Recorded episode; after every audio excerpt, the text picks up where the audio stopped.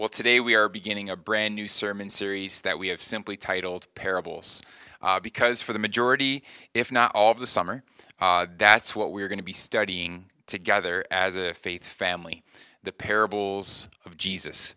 And what are parables? Well, simply put, uh, they are short, meaning filled word pictures. They are stories that illuminate profound spiritual truths. Or another easy way to think about parables, they are earthly stories with kingdom truths. They are earthly stories with kingdom truths.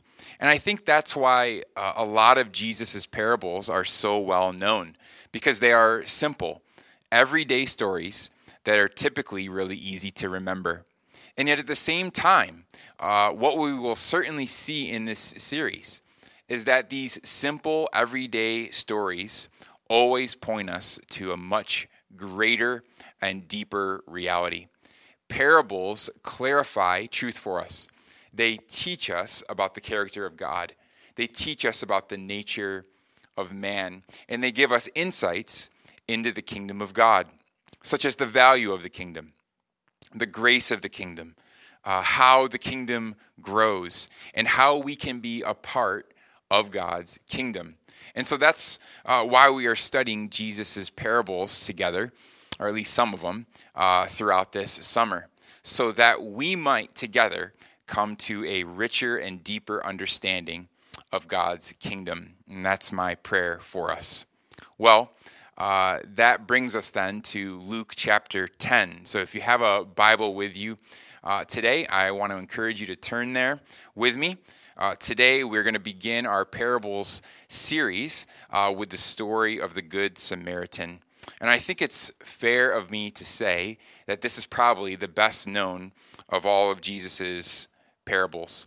You know, actually, whether you're inside or outside of the church, um, the majority of people, uh, at least I know, they know this story.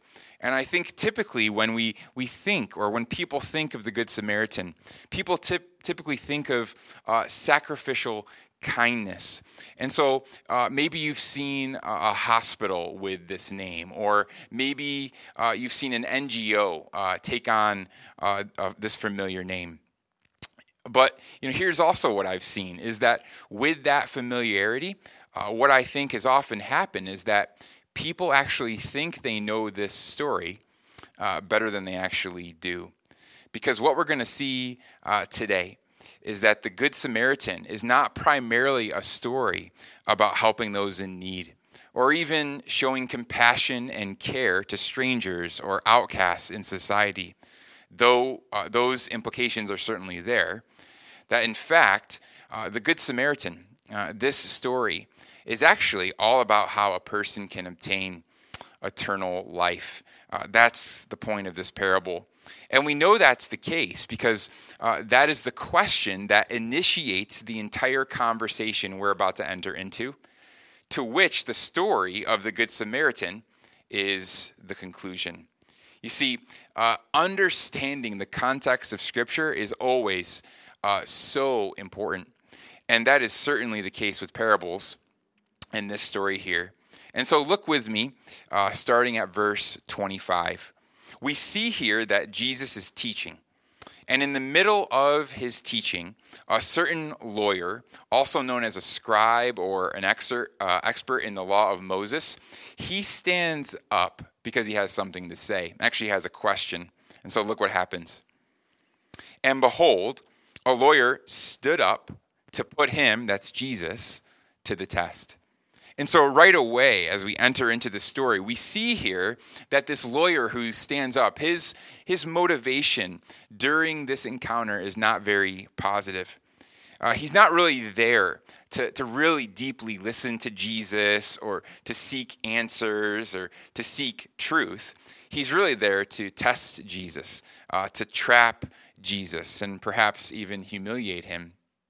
And here is his question for Jesus. He stands up and he asks this question. He says, Teacher, what shall I do to inherit eternal life? And let me just say this this is actually the greatest question uh, you could ever ask, and it's going to be the greatest question that could ever be answered. And, and know this as well it was uh, this question was continually on, on the minds and the hearts uh, of Jewish people uh, at this time. You know, Jewish people, they knew that the Old Testament uh, promised them eternal life. That, that it promised them uh, an eternal kingdom where you would live in and with the presence uh, of God. And of course, they all wanted to inherit this. They all wanted to obtain uh, eternal life, which is why Jesus, you'll see throughout his ministry, he gets this same question over and over and over again. And it's also the reason that we see uh, Jesus talk about eternal life so much throughout his ministry. Uh, it's one of the central reasons why Jesus came as well, as well to, to make a way to the kingdom and to offer us a relationship with God forever. And so, again, uh, here we have this lawyer.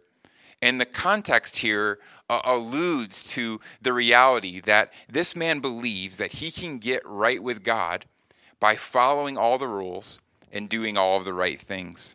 Thus, the question what shall I do to inherit eternal life? You know, but regardless of the motivation, again, this is actually a great question, one that we should all wrestle with and seek to know the answer. How do I belong to God and his kingdom? And so Jesus gives his response, and it actually comes in the form of a question. Notice what Jesus says in verse 26. he said to him, what is written in the law? How do you read it? He says, You tell me. Uh, you answer your own question. What does the law say? Uh, how do you interpret the law? You know, you're, you're an Old Testament expert. Tell me what it says. What does God require of you? And of course, right, Jesus knows that this man knows the answer right? Being who the lawyer was, this was something that he would actually even have memorized. And so the lawyer responds. It's verse 27. And he answered, You shall love the Lord your God with all your heart, and with all your soul, and with all your strength, and, all, and with all your mind, and your neighbor as yourself. It's the verse that we shared uh, during the short kids' time today. Uh, but the lawyer here, what we see him do is he he combines uh, combines two scriptures here. It's it's a combination of Deuteronomy six verses four through five and Leviticus nineteen eighteen. And what we know is that these two passages they actually sum up the entirety of the law. That if you want to know the thesis of the Old Testament, you need to know these two things: love God and love people. And that's really it. And I think it's worth pointing out as well that the, the verb or the word love here, the verb form of it, is actually in the present tense, meaning that you are to constantly and continually love God like this and your neighbor as yourself. Uh, loving God and loving people, in other words, is something that you must always do at all times. There's no exception. That's what was written in God's law. Give perfect love to God and perfect love to men. Love God supremely over and above all everything else and then care for others, serve others, pray for others, think of others as much as you do yourself. And again, all the time, right? We do both of those things uh, so well, don't we? Right? I know I do those things all the time. But again, this is the correct answer, right? The lawyer actually gets it right. And Jesus affirms him in verse 28. Jesus says to him, You have answered correctly. Listen, do this and you will live. In other words, if you want eternal life, uh, fulfill the law. That's what he's saying. Love God, love people, do that, and you will live. You love God supremely and others completely all the time, and you're in. You're getting into the kingdom. And I think a question that might naturally uh, come from Jesus' response here is, is, is this question Is Jesus saying that you get or inherit eternal life by doing the right thing? Right? Because at first glance, it sort of seems that way, doesn't it? uh, it seems to contradict the, the good news of the gospel that we see in other places all throughout Scripture, right? Which say that we aren't saved by doing uh, anything really nothing that we can do on our own right? We see that. For example in romans 3.20 it says this therefore no one will be declared righteous in god's sight by what? The works of the law right? Or galatians 2.16 know that a person is not justified by here it is again the works of the law but how are they justified? But by faith in jesus christ. And so what's going on here in luke chapter 10 right? Why does Jesus say this? Well, his point is, right? It's very true. He's trying to say this. It's very true that this is what needs to be done to inherit eternal life. You need to love God and you need to love people. But what this uh, should ultimately lead us to is the realization that we don't do either of those things. And more than that, we actually can't do that fully and completely as God requires. Jesus wanted, and perhaps he expected the lawyer to think about how high the standard really is. And if the lawyer had any softness of heart or any self awareness whatsoever, right, I think he, he would have come to that conclusion. He would have replied to Jesus in some sort of way like this, like, but I can't do that, Jesus. I don't even come, come close to doing that, right? I don't love God all the time. I don't love people the same way that I love myself. And so, what does that mean for me? Right? He should have said, Am I going to miss the kingdom because that's what's required? Right? There should have been some level of guilt here, some, some deep conviction, some brokenness, some confession of sin, a cry for help. Because again, no one can do this. Right? Sure, there are moments when we are very close to God. And there are times where we truly love people. I'm sure you can think of some of those times in your life. But perfectly, right? All the time, not even close. But the lawyer, he doesn't respond that way. Uh, instead, look at how he responds to Jesus.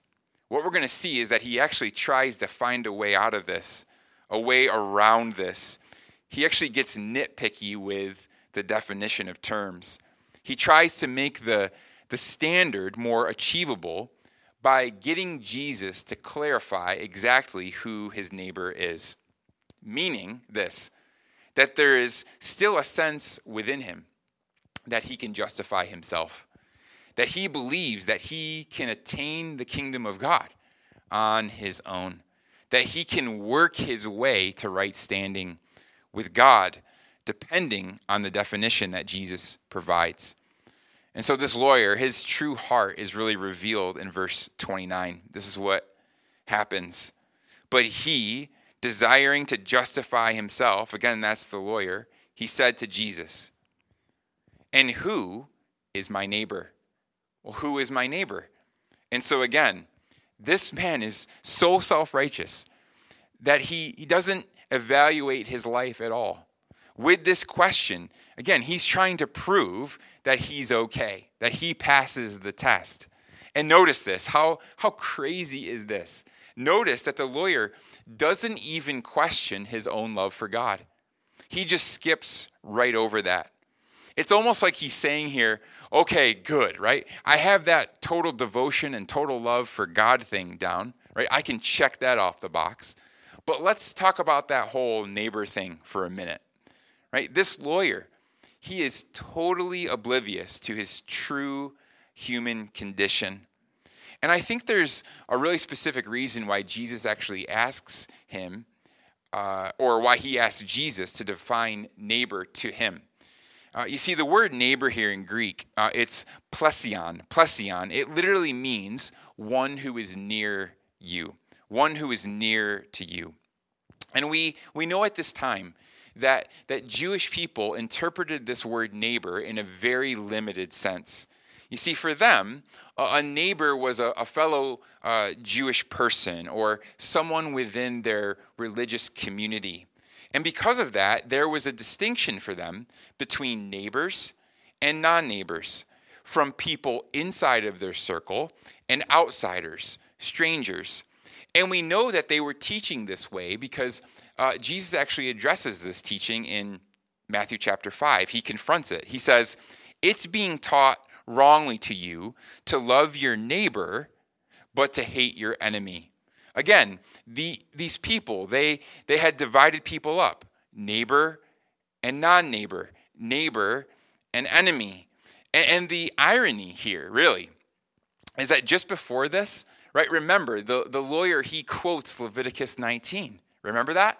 He says, uh, here is what's written in the law, Jesus. Love your neighbor as yourself. Right? That again, it comes from a Leviticus 19, 18. Uh, he has that memorized. But look at what Leviticus 19 says just a few verses later in verse 34. This is what it says You shall treat the stranger who sojourns with you as the native among you. And you shall do what? Love him as yourself. For you were strangers in the land of Egypt. I am the Lord your God. God says, yes, love your neighbor. Love those near to you as yourself. But also, just in case you need clarity on this, treat strangers, treat foreigners in the exact same way. Love them the same way that I have loved you and the way that you love yourself. That's what God said. That was a requirement in the Old Testament law. And so, how ironic, right? Uh, the religious Jews, like this lawyer, they were so blinded to their own teachings, right? So, again, this lawyer, he's standing there, so self righteous. And he asks, Well, Jesus, who is my neighbor? And if it were me, if I were Jesus, right, I would have just left him there standing, standing there on his own, shaking my head, like you just have no clue, right? You fool, right? I would have probably, you know, yelled at him, scolded him, right? But Jesus doesn't do that. Uh, he doesn't scold him. He doesn't rebuke him. With grace and compassion, he actually tells him a story.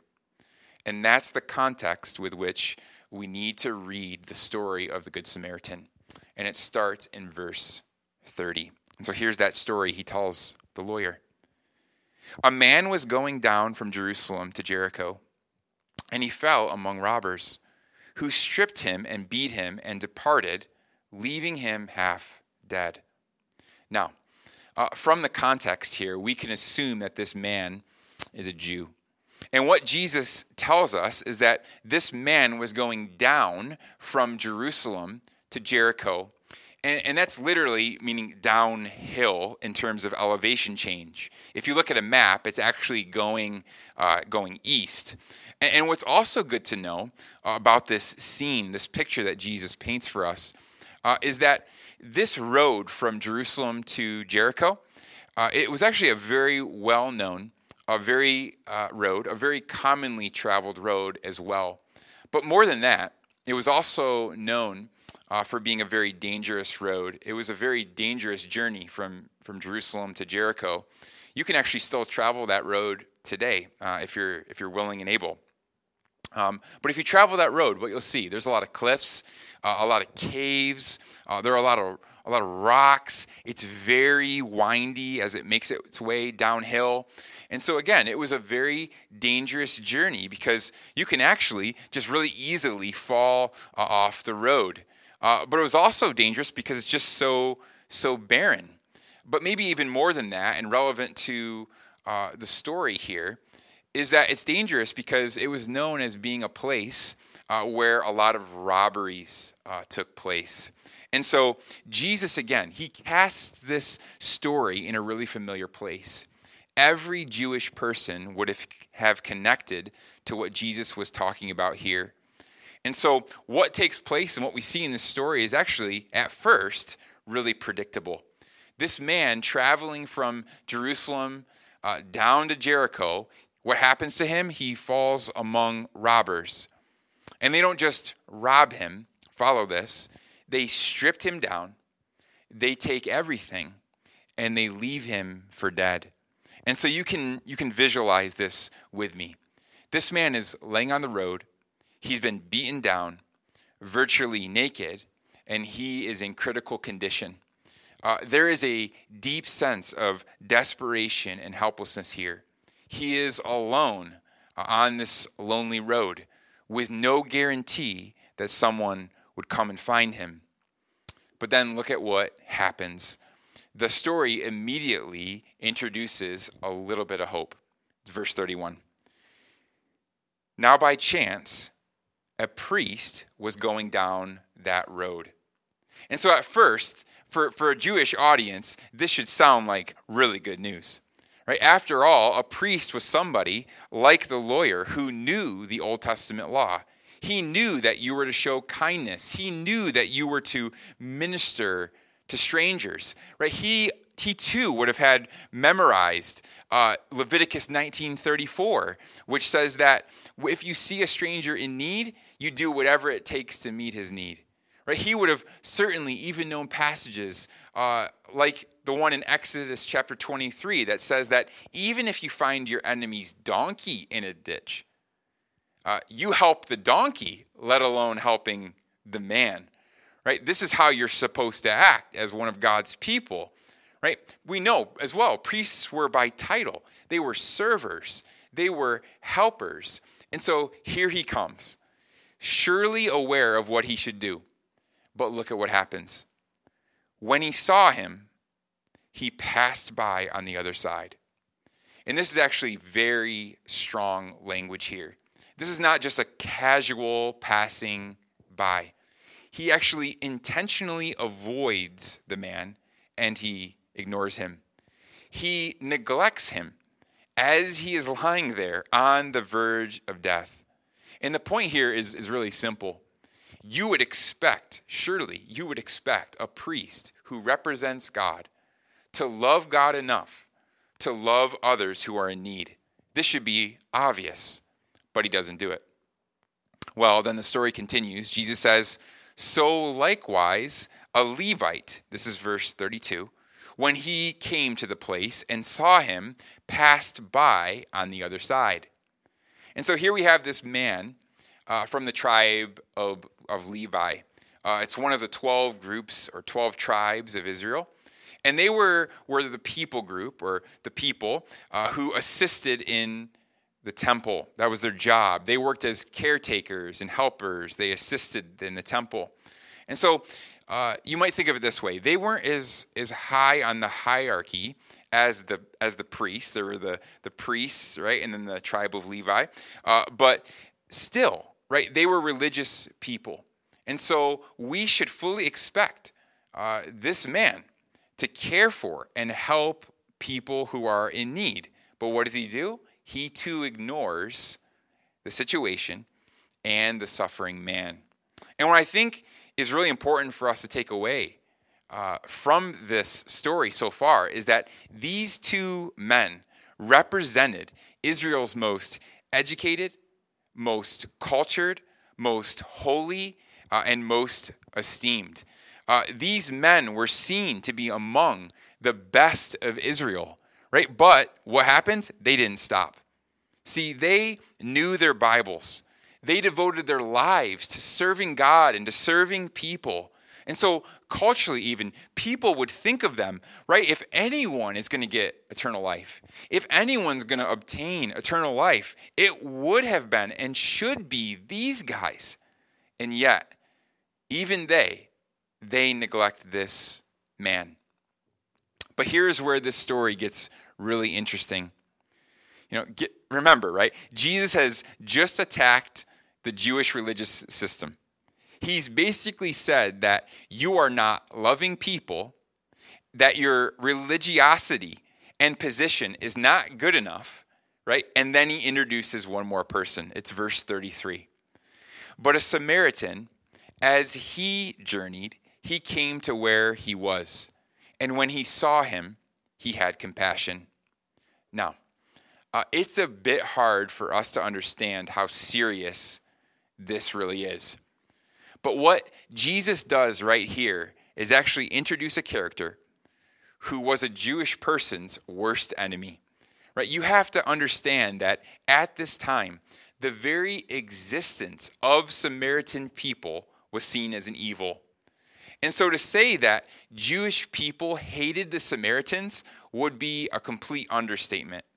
You see, after the, the northern kingdom of Israel was taken captive, uh, several hundred years before this time that Jesus is speaking, uh, there were some Jews who remained in the land even though they were conquered. They remained in the north.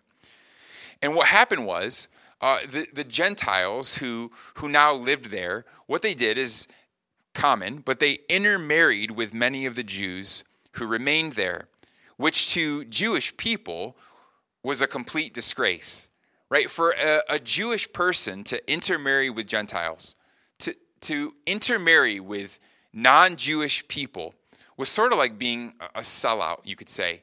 In their minds, you were in effect polluting the pure strain of God's chosen people. And so uh, the children of these people, they were literally considered uh, half bloods, or you might say mudbloods for those of you who are Harry Potter fans, right? Right? But this is the Samaritan people. Jewish people considered them half bloods, dirty blood people. And so Jewish people wanted absolutely nothing to do with the Samaritans, right? Their bitterness towards them was so deep. And so Samaritans, understand, they were total outcasts. They had no access to the temple. Therefore, they had no access to worship, no access to the sacrificial system, and therefore, no access to God. Jewish people, get this, Jewish people would not even walk into Samaria because they didn't want to get Samaritan dirt on their sandals. Right? That's how bad this was. But still, Jesus says in front of a bunch of Jewish people, the Samaritan did the right thing. When the Samaritan saw the man in need, saw his desperation, he felt compassion. But not only does he feel compassion, he actually acts on it. And look at verse 34. He went to him, that's again the Samaritan, he went to him and bound up his wounds, pouring on oil and wine. And then he set him on his own animal and brought him to an inn and took care of him. And so, uh, after the Samaritan discovered that the, the man had some wounds, that he was left there for dead, pummeled, naked, we see he doesn't turn away. Rather, he takes his own clothes. Maybe it was some extra clothes that he, he had, or perhaps it was the, the very clothes uh, on his back, and he starts to tend to this man. And he treats him with oil and wine as well oil to soothe and to aid the healing process, and wine as an antiseptic to sanitize. And note this word uh, there, that word pour. It's actually pretty intense. Uh, it's actually close to the word lavish, which means to give generously. And so Jesus is saying that the Samaritan was literally just pouring out what he had upon this man in need. Right? It's not just dabbing here and there. It's freely giving away. It's extreme generosity. It's lavish care. And then we see after he tends to his wounds, he puts him on his own animal, perhaps it was a donkey, and then he, he guides him. He guides that animal and the man to an inn where the compassion just continues. He just keeps caring for this man in need.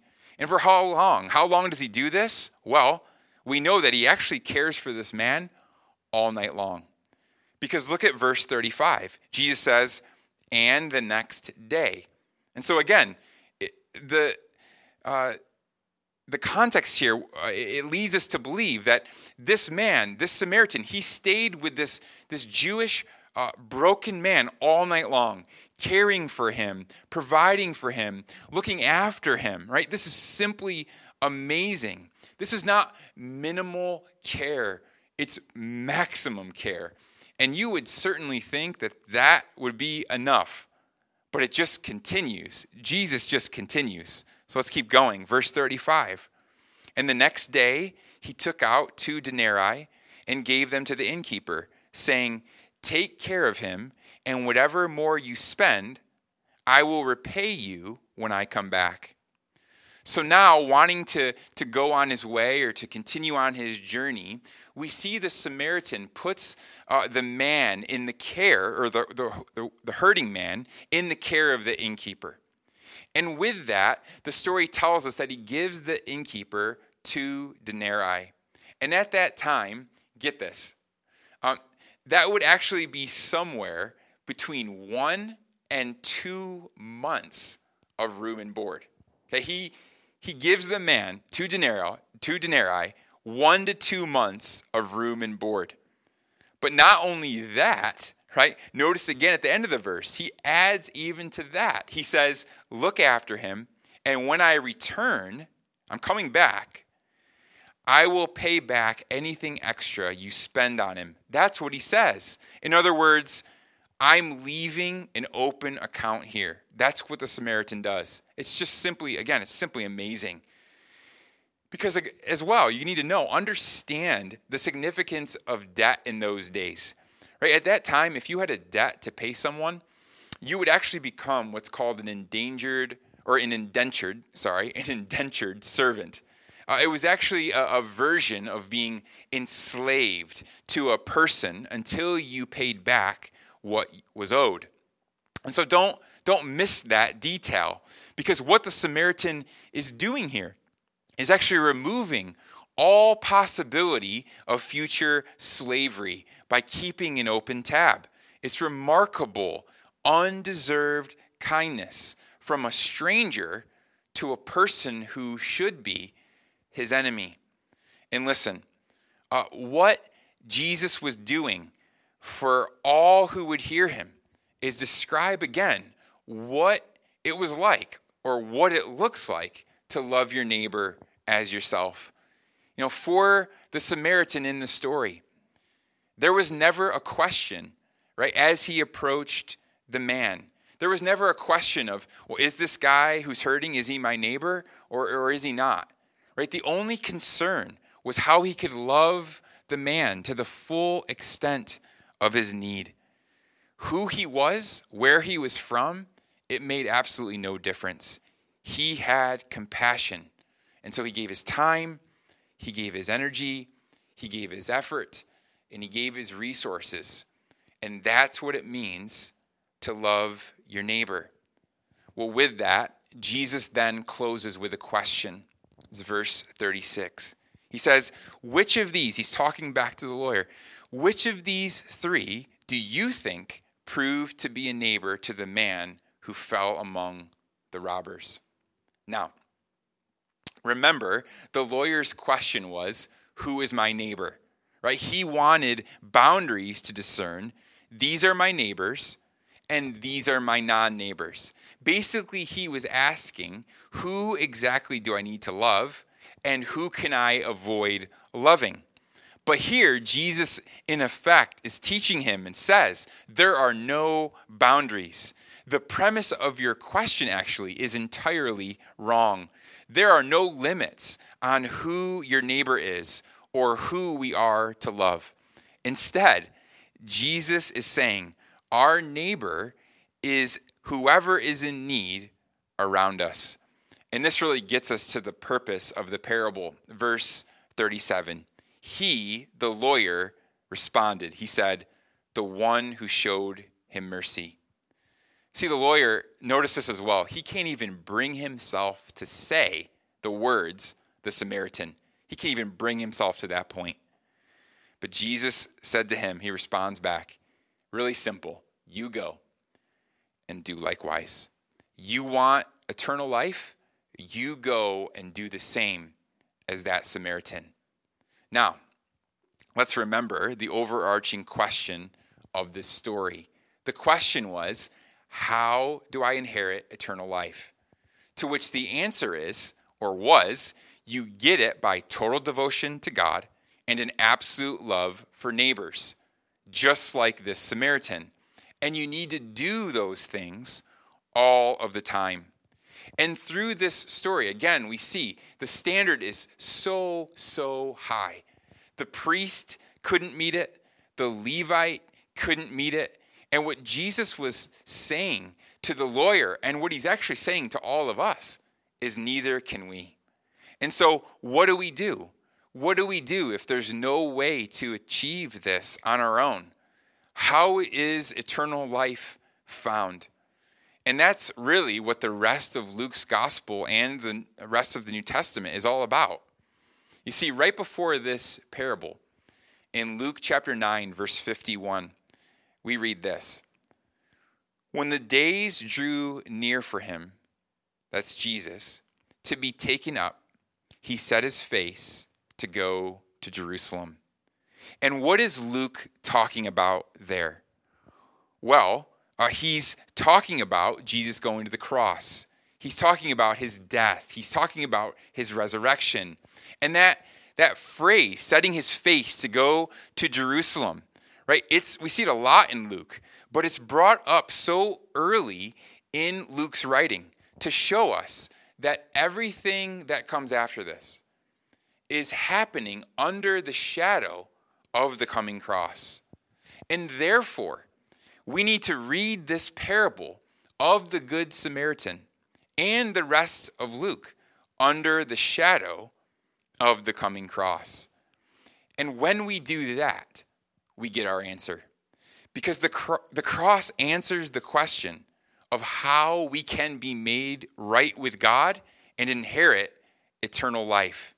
You see, Jesus alone is the only one who has perfectly fulfilled the law. Jesus came uh, to live a life of complete love towards God and men. And he went to the cross in love to, to bear the just judgment we deserved because of our sin and our brokenness. And he did that to forgive us and to credit his perfect righteous record to our account, to all who would choose to trust in him. And so we inherit eternal life.